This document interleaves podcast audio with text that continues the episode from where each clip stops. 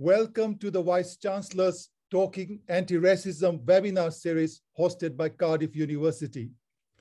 The project is led by Michelle Alexis from the Vice Chancellor's Office. Over two years, we'll have a, a series of talks opening discussions on anti-racism in different schools and departments. It's important that we have open discussions on this topic from the perspective of different disciplines. My name is Dipak Ramji, and I'm Deputy Head of School of Biosciences at Cardiff University. I will chair a panel that includes Jim Murray, who is Head of School of Biosciences. Hello, everybody. Thanks, Jim. Uh, Daniela Riccardi, who is former Deputy Head of School of Biosciences. Good afternoon, everyone. Thanks, Daniela. And Numair Masood, an early career researcher in the school. Hello, everyone. It's wonderful to be here. Thanks, Numair.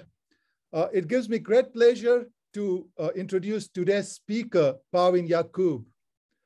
Parveen is professor of nutritional physiology, uh, deputy vice chancellor and pro vice chancellor for research and innovation at University of Reading. She's also chair of the Athena Swan Governance Committee. And the title of her talk is the one with the foreign sounding name. Parveen, many thanks for agreeing to give this webinar. We've been waiting for months to hear your talk. I've allowed screen sharing so you can get started when you're ready. Thank you. Thank you so much for the introduction, Dipak, and for inviting me to talk in your Talking Anti-Racism series. I think what you're doing in terms of opening up frank and honest conversation sets a really positive example, and I'm really honored to be part of that. So I'm just sharing my screen now. So I guess I should start by explaining the title that I've chosen. It comes from a conversation I had with a colleague a few years ago who was struggling to remember the name of someone. She racked her brains for a bit and then she said, it was a foreign sounding name. And I remember hesitating and just stopped myself from saying, you mean like mine? Foreign is one of those words that feels okay when you use it to describe policies or in reference to the Foreign Office, but there is always something a bit uncomfortable for me anyway about referring to a person as foreign. And in fact, sociologists have shown that having a foreign name can influence your prospects in life.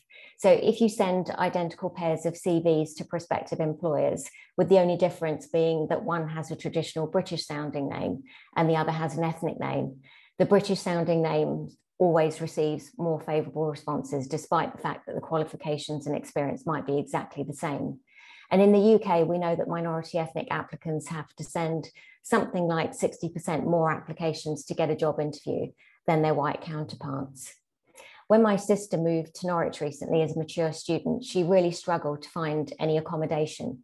Every time she rang to look at a flat, she'd give her name and the estate agent would tell her it had gone. But she later found out that some of her classmates had been shown the same flats, even though they'd called several days later. And in higher education, there's mounting evidence to suggest that having an ethnic name lowers your chances of winning research funding, increases the likelihood of having your papers rejected. So actually having a foreign sounding name does have consequences. And my title is also a bit of a cheeky nod towards the 90s sitcom Friends, where every episode was called The One with the. Of course, there never was an episode called The One with the Foreign Sounding Name, but it's not really a joke when you consider that the show was heavily criticized for its total lack of diversity. And even its producers now say that they would have done things differently. So today I'm going to share a frank account of my childhood as a second generation British Pakistani in 70s and 80s South London, of university in the late 80s and an academic career spanning 30 years. And I'm going to talk about how my lived experience shapes some of the work that I do today, including a race equality review at the University of Reading. And I'm speaking, I guess, from a particularly unique perspective of a female ethnic minority university leader who's been through the British education system. So I guess it makes sense to start at the beginning. I was born in South London, middle of five children, to parents who were immigrants from Pakistan.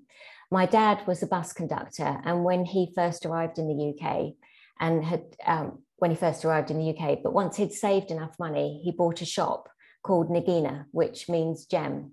And it was one of the earliest of those shops that sells Asian foods and halal meat. And it quickly became the heart of a small community. Our customers uh, were like aunts and uncles, and there was always someone having a cup of tea and a samosa and a chat at the back of the shop. But after about 10 years or so of running the shop, my dad sold Nagina and decided that he was British enough to buy the fish and chip shop across the road. Three days after opening, a man walked in and said, We don't want Packies running our fish and chip shop, and walked out again.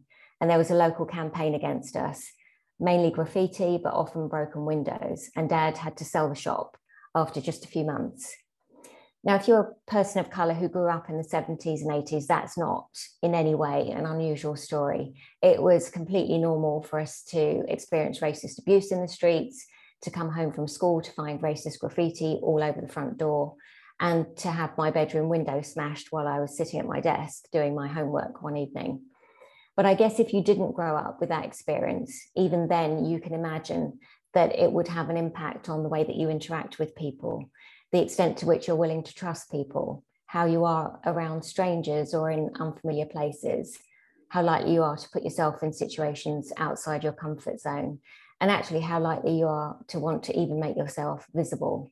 Because by being visible, you risk being targeted. And I remember when I was young, I would go to great lengths to make sure that I didn't look too visible when I went out.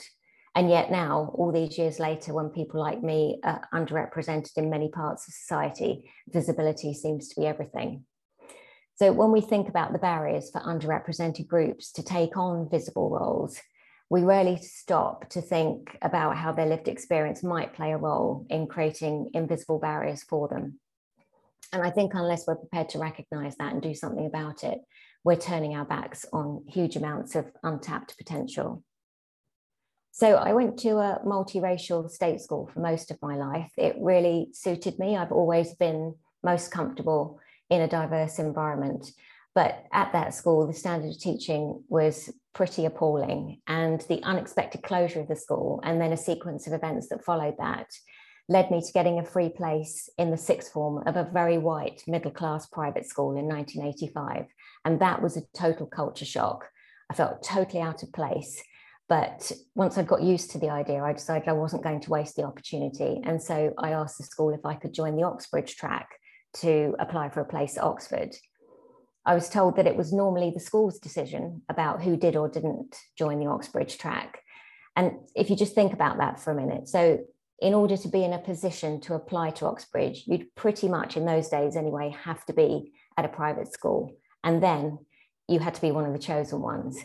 But anyway, I decided to ignore that and I started turning up at the lunchtime lessons, took the exams, did the interviews, and was eventually offered a place at Oxford to read physiology. I was amongst the first generation of children born to immigrant parents who had the opportunity to go to university. Um, my experience of being an undergraduate was probably bittersweet because there was a lot of positive, but experience of racism wasn't ever that far away. I had a friend who, at the end of the first year, apologized for not being able to invite me to her home during the holidays because her parents, she said, were openly racist. And so I was the only one out of our group who didn't go. I remember actually feeling sorry for her at the time, thinking the poor thing, having to put up with racist parents. But then when I shared a house with her in my second year, I realized that the apple didn't fall far from the tree. I was subjected to sustained racist bullying, not just by her, but another housemate. And it got so bad that someone anonymously reported it to the college and they offered to move me out. I couldn't afford that because I had a 12 month contract. So I stayed put. And by the end of the year, my mental and physical health was in pieces. She actually wrote to me to apologize years later. And we ended up sitting next to each other at a reunion dinner about five years ago. We laughed a lot. It was really very healing. But I remember a friend turning up one evening to get me out of that awful house because he knew what a hard time I was having. And we went to a local pub for a drink. At the pub, the landlord put our drinks on the counter, looked at my friend, and said, Does she want curry powder in hers? Now, when racism is overt in that way, it's absolutely clear that you're being treated in a particular way because of your skin color. It's generally not like that now. So, over the last two years, I've been leading a lot of race equality work at Reading. I'll talk about that in more detail later. But it is clear that today there's much more subtlety and nuance, and it often leaves individuals going over things repeatedly to try to work out why they were treated or spoken to in that way. And instead of making them more resilient, it actually builds up over time and has an impact on mental well-being. Now, while I'm talking about my university years, I do want to mention the awarding gap. So this is the difference in the proportion of one group receiving a first or a 2-1 as their degree outcome compared with another group you probably know there's a stubborn awarding gap in higher education between Black, Asian, and minority ethnic students and white students. And it's most stark for Black students when you disaggregate the data. Most universities have plans to address their awarding gaps. And in the past, a lot of them have been based on actions that focus around mentoring and support for the minority groups to get them up to the same level as their white peers the approach has sometimes been criticized as deficit model because it's based on the assumption that the awarding gap is due to a deficit in the minority group that needs to be addressed. But I want to tell you a personal story that illustrates how the awarding gap is not necessarily about a deficit or even about fair marking. So I was a final year undergraduate in 1990, and I'd chosen to do an optional module on endocrinology, which is the study of hormones. I was scheduled to have tutorials every week with a tutor who was a specialist in the subject, as was normal. As I settled down for the first session with my tutorial partner, I noticed that the tutor was staring intently at the London Against Racism badge on my rucksack. About 10 minutes into the tutorial, he used the N word in a phrase that was a metaphor for a particularly annoying problem, in this case in biology. And he did it slowly and deliberately, watching me for a reaction. I was so shocked that I found it hard to concentrate on the rest of the tutorial. And when we left, I asked my tutorial partner if we should report what had happened. She, to my surprise, insisted that she didn't think he'd meant it in a racist way at all. So she was a mature student in her 40s, and I'd thought of her as a friend. So I was just as upset about her reaction and lack of allyship as I was about what had happened. So I didn't report it. And as the term went on, the tutor became more patronizing and unpleasant. Everything I said was met with a sneer. And eventually, I pretty much stopped saying anything. I left most of the talking to my tutorial partner and just started to become disengaged from the subject. At the end of the term, my personal tutor at my college was really surprised to receive a negative report on my performance that criticized my lack of engagement. So I told her what had happened. She said she was sorry to hear that and that she'd also previously had complaints about his attitude to women, but he was the only specialist in that subject and she wasn't sure there was anything they could do. Looking back on it now, I suppose I should be glad that the tutor had flagged his racism so clearly in that first tutorial. Otherwise, I might have spent the term wondering whether there was something wrong with me. Anyway, in the short term, the impact was that the college ignored his report and they awarded me the college tutorial prize for the second year in a row, but I got a lower mark than I expected or than was expected for endocrinology that year. And that year, almost every one of the students who got a first were white and male. And if you think about the longer term impact, well, whenever I see or hear the word endocrinology, the first thing I think of is that tutor, what he said, and the way he made me feel. So you can imagine how the students we teach today will talk about us in 30 years' time, just as I'm talking about that tutor today. And the point is that the awarding gap isn't just about fair marking, it's about the way that you make a student feel the minute they walk through the door. And I do wonder what the outcome of an incident like the one that I've described would be like today if it happened today. Would there be an investigation that resulted in the tutor being sacked? or with the fact that he was a world expert in parathyroid hormone come into play, or perhaps I'd be offered a settlement and asked to sign a non-disclosure agreement. So moving on, I started my academic career at Reading and I've been there for nearly 24 years. It's been really good to me and I've been really fortunate to have had some incredibly supportive mentors.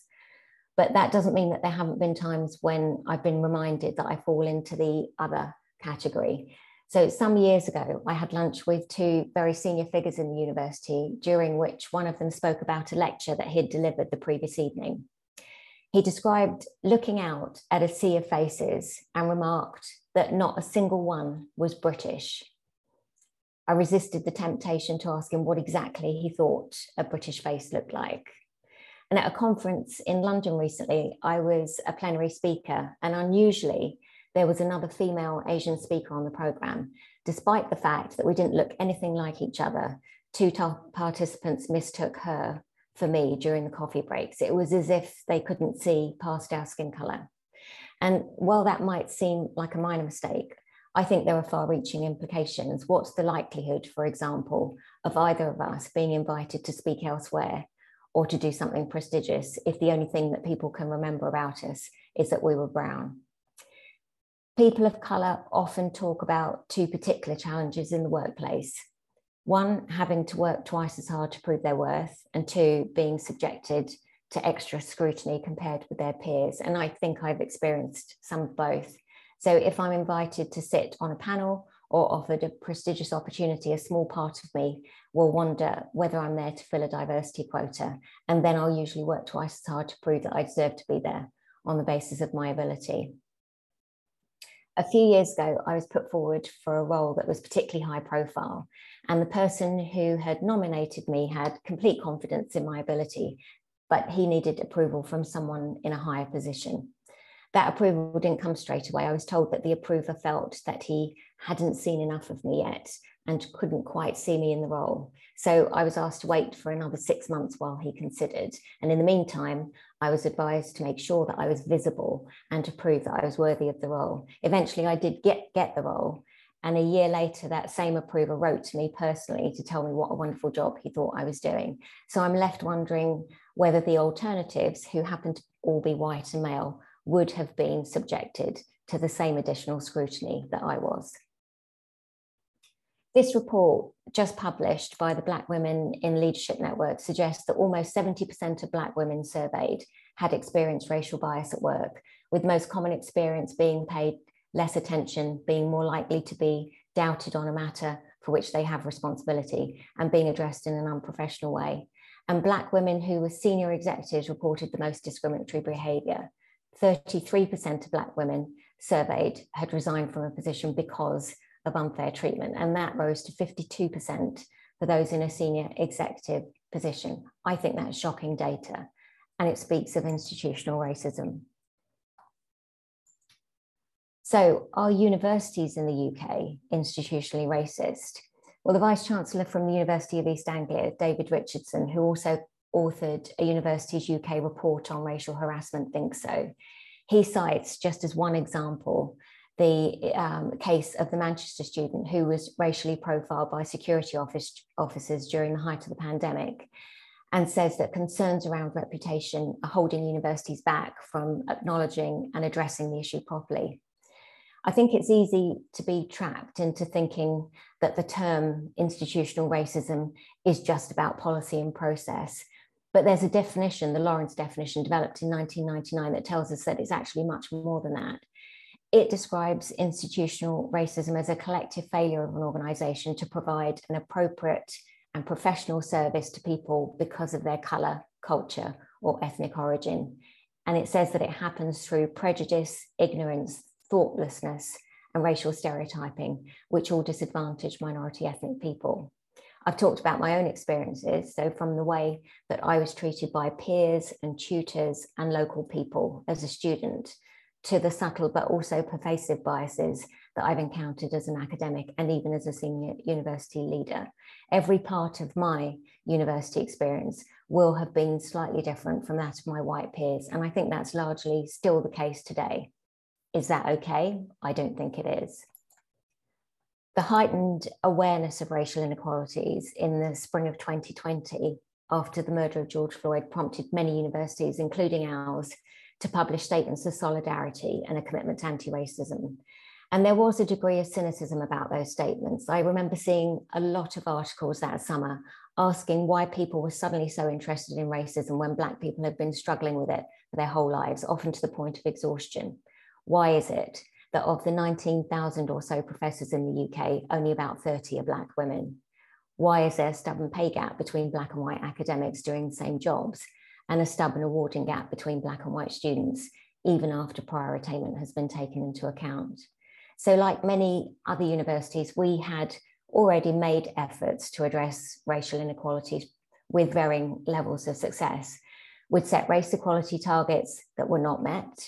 We knew there was a feeling that race and ethnicity were carefully ignored and rarely discussed outside the narrow reference frame of equality, diversity, inclusion. But we knew also that there was a strong desire amongst many to have meaningful discussion about racism in a safe environment. So it was in June 2020 that we launched our Race Equality Review with the aims of listening to reflections on race and racism and understanding experiences of racial inequality, of normalizing discourse about race by engaging staff and students, of evaluating our current position against existing measures of race equality, understanding why we're struggling to meet our race equality targets, and identifying actions for improvement. Our approach was to conduct the review in four phases. So we began with a listening phase that involved focus groups, and we then built on that by conducting a survey of staff and students. We also set up an electronic wall where people could post comments and questions and hosted live panel discussions. And we then combined what came out of that active listening phase with targeted stakeholder meetings and evaluation of data before pulling all of that together and publishing a report in May 2021 we felt that it was really important not to rush the active listening phase. We knew we needed to build trust where it was lacking, and we needed to make sure that we were enabling meaningful discussion in a safe environment. We're also aware that there was skepticism about the outcome of the review and the likelihood of it making any material difference or extending beyond the review period. People said that attention would drift and actions would be suggesting without suggested without the commitment to see them through. So there was a lot riding on us getting it right, on being inclusive throughout the review process, and also on not shying away from having some really difficult conversations. The active listening phase of the re review highlighted some really interesting things. So it highlighted the value placed on sense of belonging, the negative impact of subtle patterns of racial bias that I've described from my own experience, a lack of confidence in the university dealing appropriately with those incidents, a general lack of racial literacy, the fact that anti-racist work falls disproportionately to people of colour, and the importance of collective responsibility for equality, diversity, inclusion within the university. And more broadly, we learned that there was motivation and commitment to engage with self-education and anti-racist work. But at the same time, there was real anxiety around lack of cultural knowledge and a lack of confidence and understanding about the positive actions that could be taken at an individual level. One of the most frequent comments was that specific training and resources would be really important in taking us forward from the conversations that were initiated and turning discussion into action. And the review at that stage was beginning to emerge as four themes representation, student experience and attainment, staff experience and progression, and culture. And the recommendations were also structured around those four themes. We're in the implementation phase now with a detailed action plan, and we've committed to making significant progress against all 20 recommendations by the autumn of 2023. So I'll just give you a few examples of some of the things that we're doing to implement the recommendations. We're altering the language and tone of our recruitment material making it clear that we want to improve diversity and broadening our recruitment channels to support a more diverse applicant pool. It's already worked really well in the recruitment of lay members of our governing body, and we want to learn from that and apply it across the board. And I spoke earlier about the awarding gap. So one of our recommendations is to consolidate our access and participation plan and to narrow the gap to 5% by establishing an awarding gap steering group with representatives from every school across the university. There is a lot of variation in the awarding gap between disciplines. So it's really important to embed that local ownership, self-reflection and analysis of the possible sources of the bias. We're revising our mandatory diversity inclusion training to include a specific element on race equality, but we're also piloting allyship training and some advanced anti-racist training for those who want it, which we're hoping to roll out next year. On promotion, we're evaluating all stages of our promotion process. We want to see whether the process is fair and transparent, and hopefully it will enable us to understand, for example, whether ethnically diverse colleagues are not being promoted because they're less likely to have held a leadership role. And once we understand the reasons, we have a chance of doing something about it. And on culture, our goal is a shared understanding and willingness to take responsibility for self education and action. Unlike private organisations, universities tend not to routinely use values based assessments in the recruitment of staff. And my view is that if we don't regard an individual's commitment to equality as important when we employ them, how can we just expect it to materialise at an organisational level? So why not ask about their values at interview, ask them about how they've contributed to equality and inclusivity in a previous role.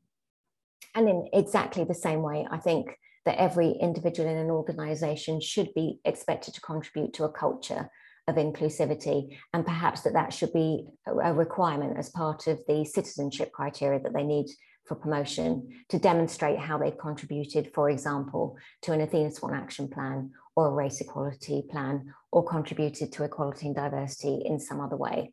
And I say that as if it's easy, but of course it's not. I think it's going to be one of the hardest recommendations to implement because it's about collective responsibility. And that is really hard to achieve at an organizational level.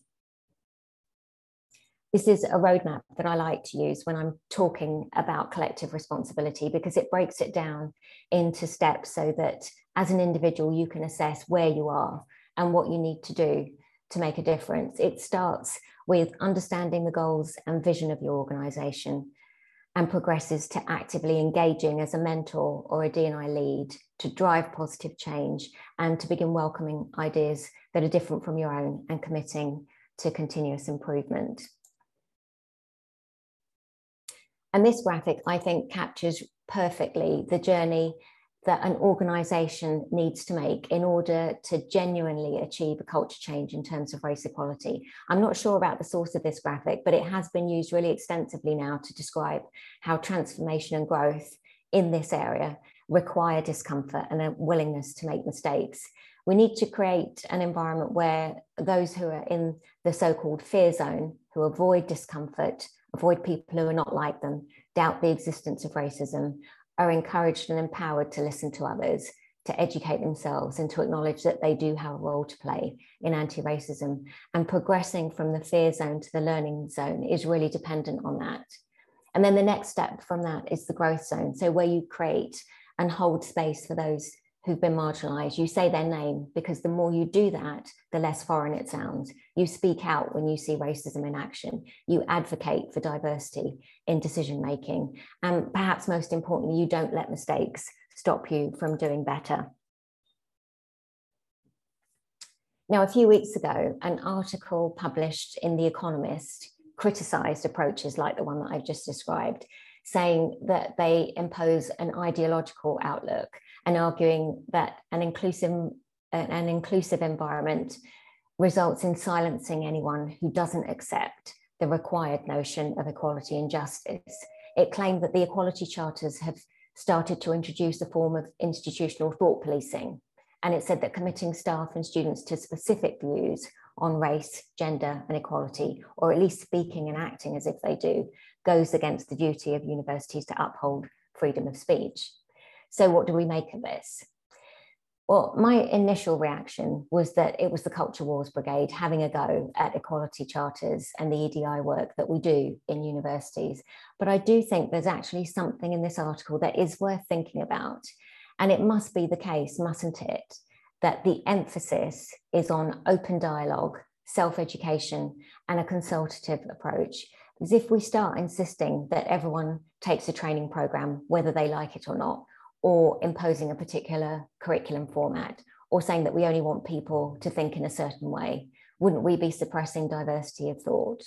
And I can give you a real example of this. I have a colleague who I work really closely with who doesn't accept the concept of white privilege. He's white working class. He simply doesn't accept the idea that if he'd been born black, he would have been significantly more disadvantaged than he was. We argue about it a lot, but he is a great colleague and i'm actually glad that he feels that he can be honest about his views because as long as we're able to talk about it there's a chance that i'll be able to convince him one day.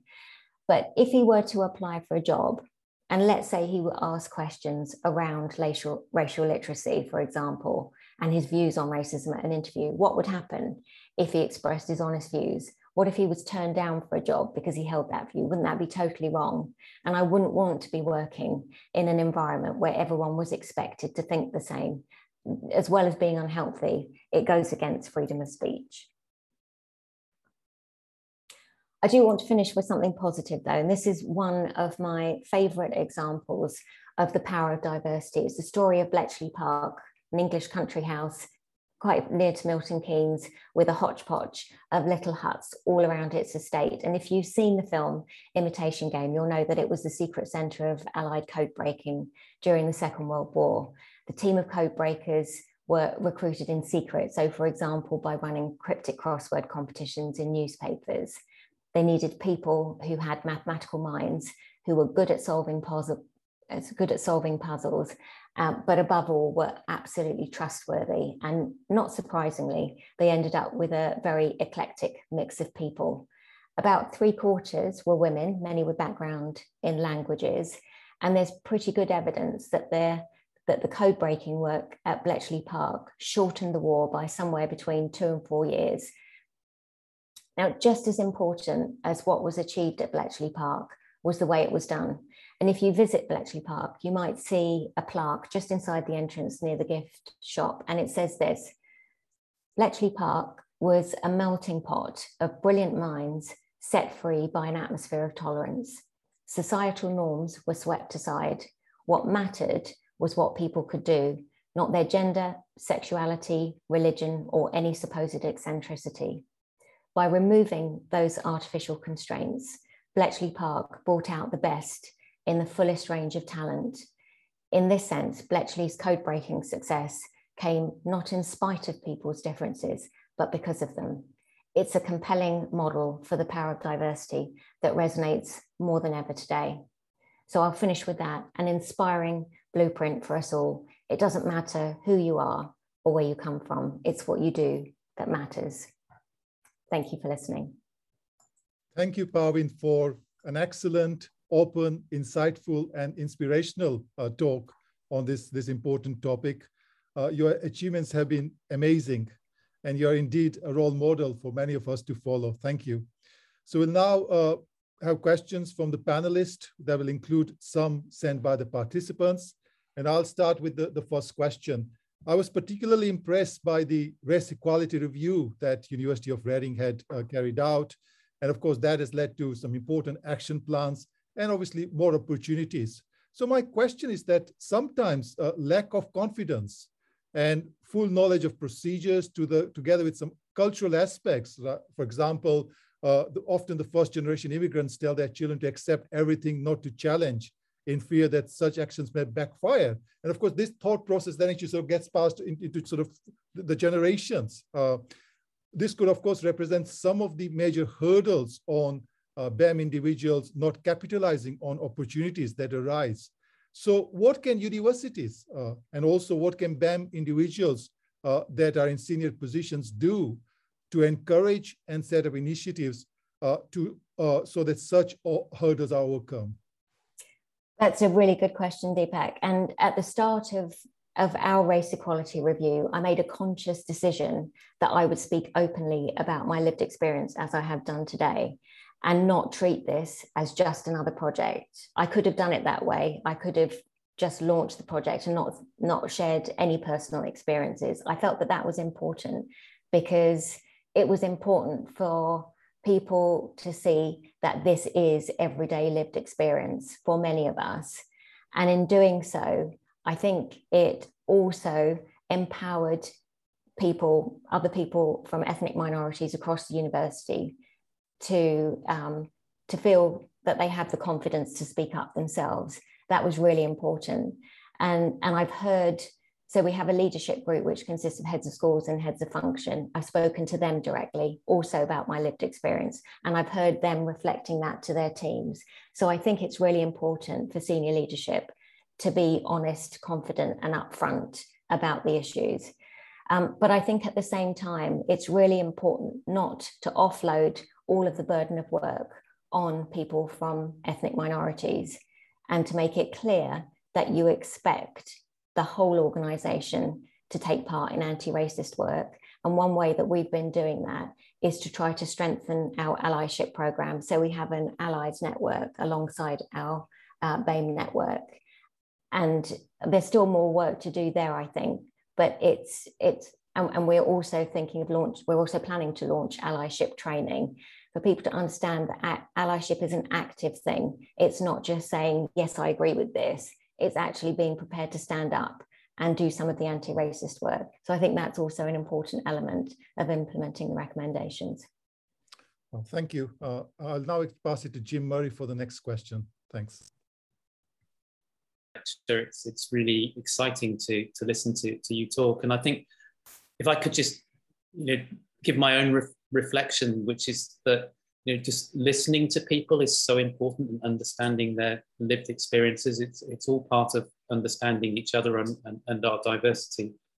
I guess from a head of school perspective, trying to, to think about how we tackle some of these issues, that one of the dangers is the equivalent of greenwashing, where we are kind of put in place policies that appear to be addressing the issues, but I wonder sometimes whether they really are tackling the, the, the number of the issues.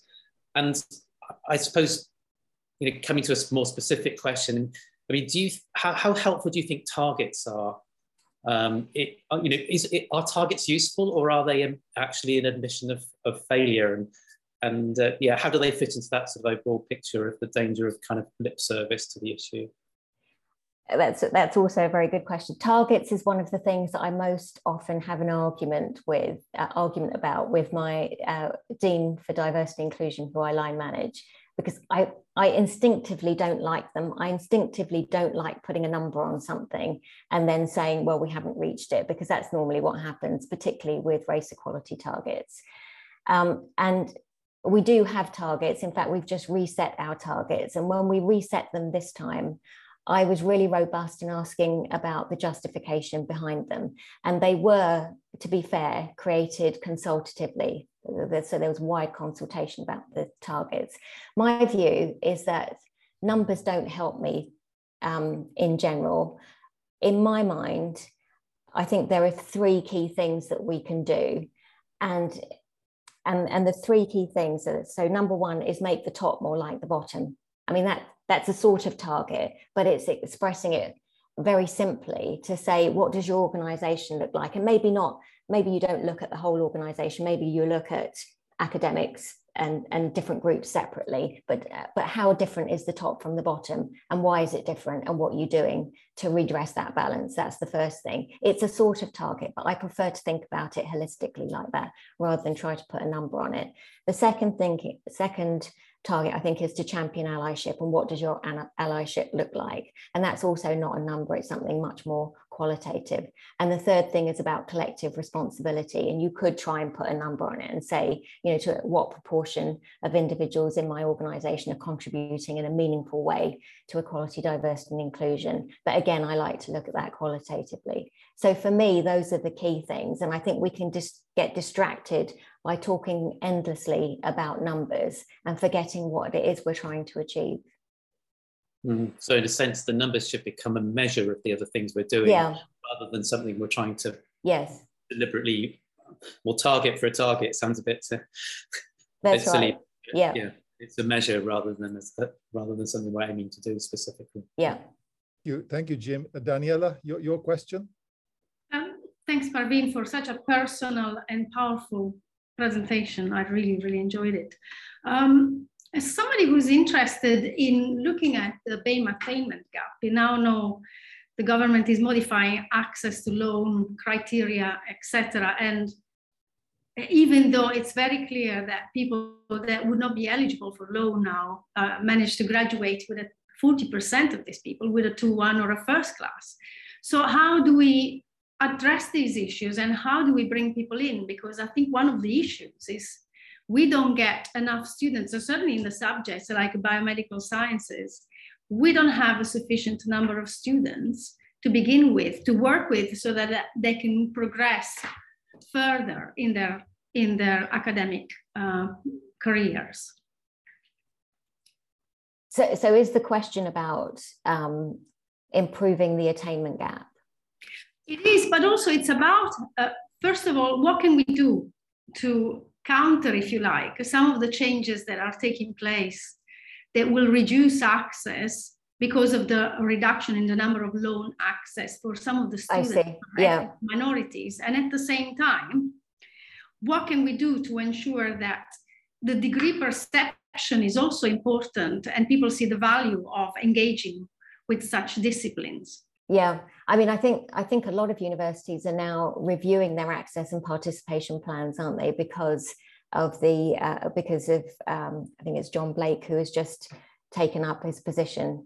Um, I mean, it's not an area that I work in directly, but it does really concern me that a lot of the things that the government are talking about, you know, um, minimum entry criteria and so on, are just going to make things harder and harder um, uh, for ethnically diverse applicants.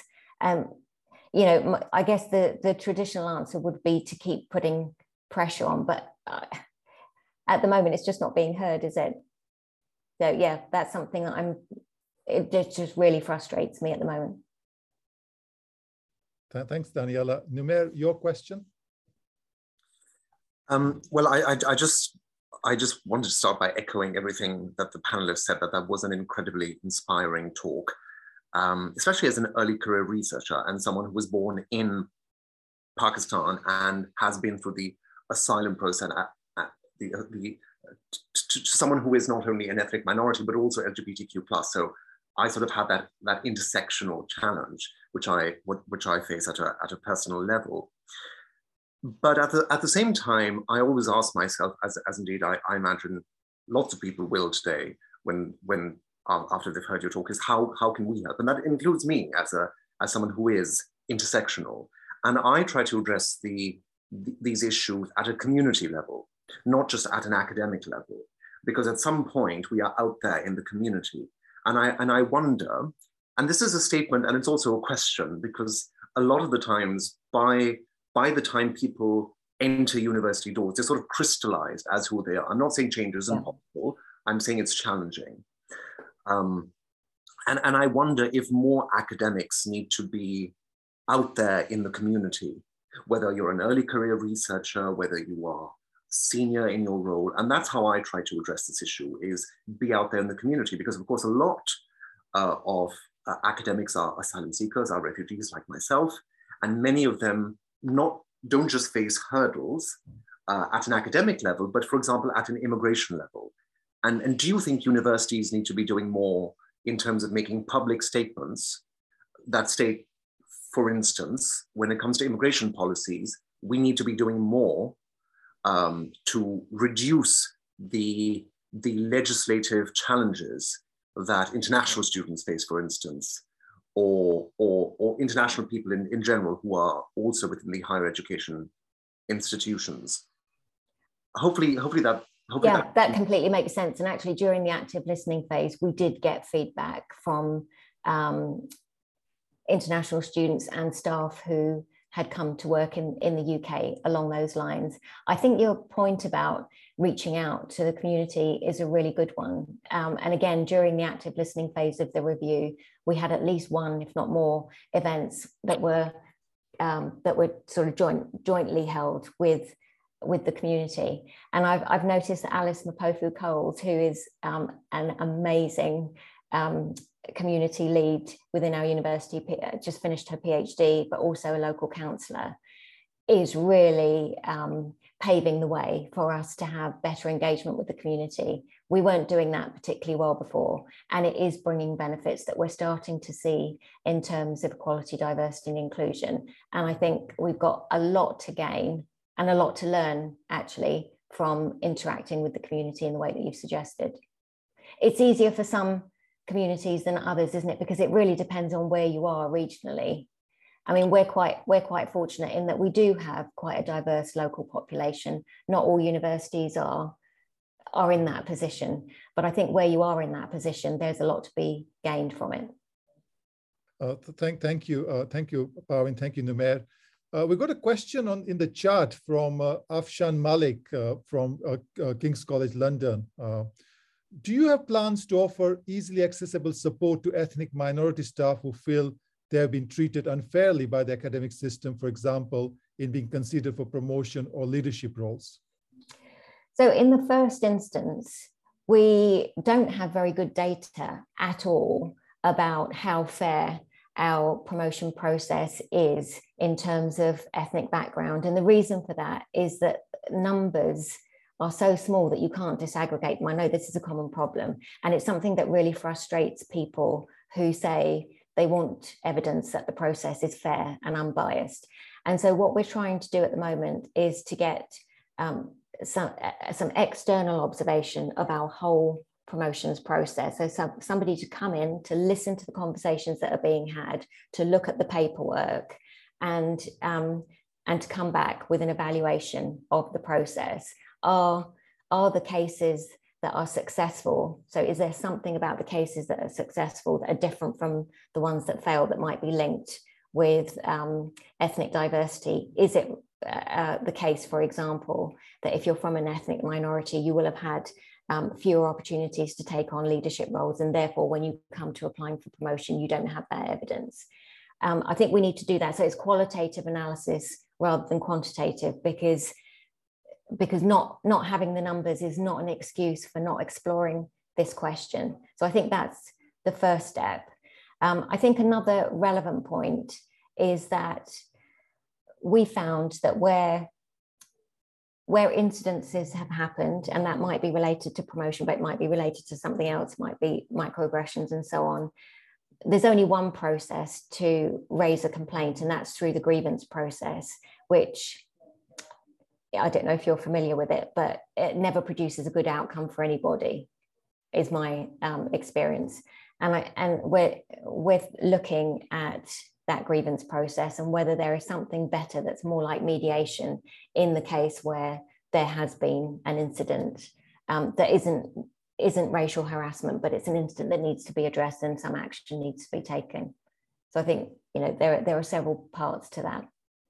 Thank you. And uh, the next question is from Sarju Patel from the School of Medicine here. How do you address individuals who do not accept your lived experience has affected the way you interpret events?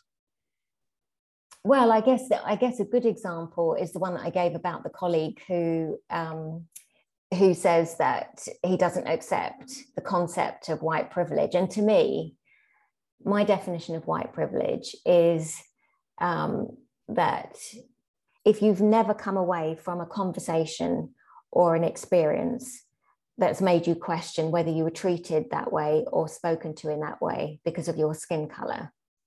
That's the definition of, of white privilege for me, because that happens to me quite often. And I think if you're white, you will never have experienced that. You will never come away from a conversation and think, was I treated like that because of my skin color? Um, so, I mean, people can have their own interpretations, but I guess at the same time, you you have to be aware that not everybody is going to have the same interpretation as you. It doesn't stop me from speaking out. That's good. Thank you. Uh, do you know of any other universities which have sort of been proactive in, in this aspect, uh, like like University of, of Reading in carrying out the race equality uh, review in the UK? Well, I guess you can look at all of the universities that have got a race equality charter mark. So there, uh, I don't think anyone has a silver um, award, as far as I know. And there are a good number now that have a bronze award. We're actually in the process of compiling an application for a race equality charter mark that we're going to submit in July. Um, it's not a huge number. There are more universities that have signed up to the race equality charter but haven't put in for an award yet. So I guess those are the ones to look at. Um, you know, King's College have done a lot in terms of race equality. They've worked, they're working really hard on their um, awarding gap. So yeah, that, that would be something to have a look at. Again, I think you, you would do that. Um, I, the, the charters play an important role because they focus your mind But my view is that whether you have a charter mark or not, it doesn't necessarily, um, it's not necessarily an indication of how serious you are about your anti-racist work. Thank you. Any, uh, Jim? Could I just come back on the on the previous questions about about promotion? Because one of the things that concerns me is is not only about the uh, fairness of the process once some, somebody's in it, but also that various um, sorts of minorities may feel less empowered, less entitled to actually apply for promotion, right, or put themselves forward. Yeah. And it's and it's um, whether you've had any thoughts about how best to deal with that. Yeah. Issue. We actually we kind of tackled that um, from the Athena Swan gender equality perspective some years ago. So we have a two-stage process for promotion now, where um, at school level there's a meeting that involves some people external to the school, and the head of school is required to go through the entire list of staff, and and for each member of staff there has to be a discussion about whether they should be encouraged to apply for promotion or not. And if not, there needs to be a reason for it. And if so, there needs to be a reason for it. And that that in itself has resulted in more women being promoted to professor quite significantly. So it's definitely worked in terms of gender equality. And I guess that doesn't guarantee that those conversations are going to be fair, transparent, but that's where some external observation of the conversations that are had um, would be useful. So I think I think we we do have tools that we can use because those people are then approached and offered a mentor to work with them on their promotion case and and it, and it's done in a transparent way with people that are external to the school who can challenge if they don't hear if they don't think they're hearing things that are fair that's very interesting thank you uh, I, I, think that's, I think proactivity, as you mentioned, and engagement with staff in terms of promotion is an excellent idea, I think, which, which uh, uh, a lot of schools should try and incorporate. Any other questions from, from the panelists? Uh, Numair? I, I just had one last question, and I, I'm not sure that the answer will be an easy one. Uh, it sort of links back to, to my, my statement earlier on that a lot of people who, who come through university doors probably have preconceived notions and it might be challenging for them to change. Do you feel as if more, more academics at a higher education in, in, in, in HE have to address this at a primary level, almost reach out uh, to schools and, and do more outreach stuff? Um, because I, I, firmly believe, having spoken to a lot of a lot of community level, a, a, a, having spoken to a lot of communities, that change has to happen at a primary level. Yeah. So not not just address it at a higher education level, but at a sort of primary level. Yeah, I think actually that's a really good point. And um, it's only recently that I've had the opportunity to go into schools and to talk to, um, I guess, uh, school kids from about year nine up. And I was taken aback at how transformative that was.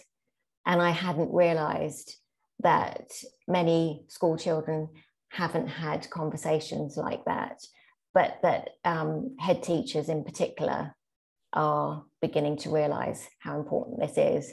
And that's particularly the case at the moment where we've had a couple of unusual years, unusual kind of social environment for children. And and, and, and children are talking about equality, diversity, inclusion, because of course the, the Black Lives Matter movement began during the pandemic, and we're still sort of seeing some of that uh, playing out. So I, I think it is really important, and yeah, I think we should be doing more of it. Well, thank, thank you, Parveen. Uh, any, any more questions? Uh, Daniela. It's also about the criteria that we use for promoting or excellence, or the way we assess excellence. So should we be more inclusive and broaden our criteria for our students from an educational standpoint, but also later on in academic stuff, career progression? Yeah, we've, I mean, we've relooked at our criteria several times. And at the moment, we have not just uh, research led criteria and teaching led criteria, but we have uh, three categories of citizenship criteria. Um, I'm pushing for a little bit more in terms of equality, diversity, inclusion, but maybe some other things. So I'm, what I'm not saying is that every single person has to do some equality work, but it could be that one of our citizenship criteria is about contribution to EDI or sustainability or community work or uh, something around um, working with schools that Numair just mentioned. So that, that's something that I would like to see coming out of one of the recommendations of our race equality review, that citizenship should really be that, that you're contributing to creating um, a positive workplace, a positive culture. Thank, you. thank, thank you, Parveen, uh, for an insightful and inspiring talk. And we learned so much today. Uh, and obviously some of the points that uh, you raised, in fact, uh, action plans from University of Reading uh, could be widely incorporated in other universities as well. So it's really a, a great way going forward. Uh, thank you for uh, sort of uh, going through your life journey and also, in fact, these sort of activities that you've carried out. So we, we conclude this, this webinar. I would also like to thank the panelists for their excellent contributions today. And to all the uh, audience for joining us in this important discussions. Now, this talk has been recorded and will be made available on our race equality web pages. And details of the next talk in the series will be also be displayed there. So thank you to all of you uh, for, uh, for joining this, this important discussion. Thank you. Thank you for having me. Thank you. Yeah, thank you so much, Parveen. It's been really stimulating, interesting, and indeed exciting, I think, Al. So thank you.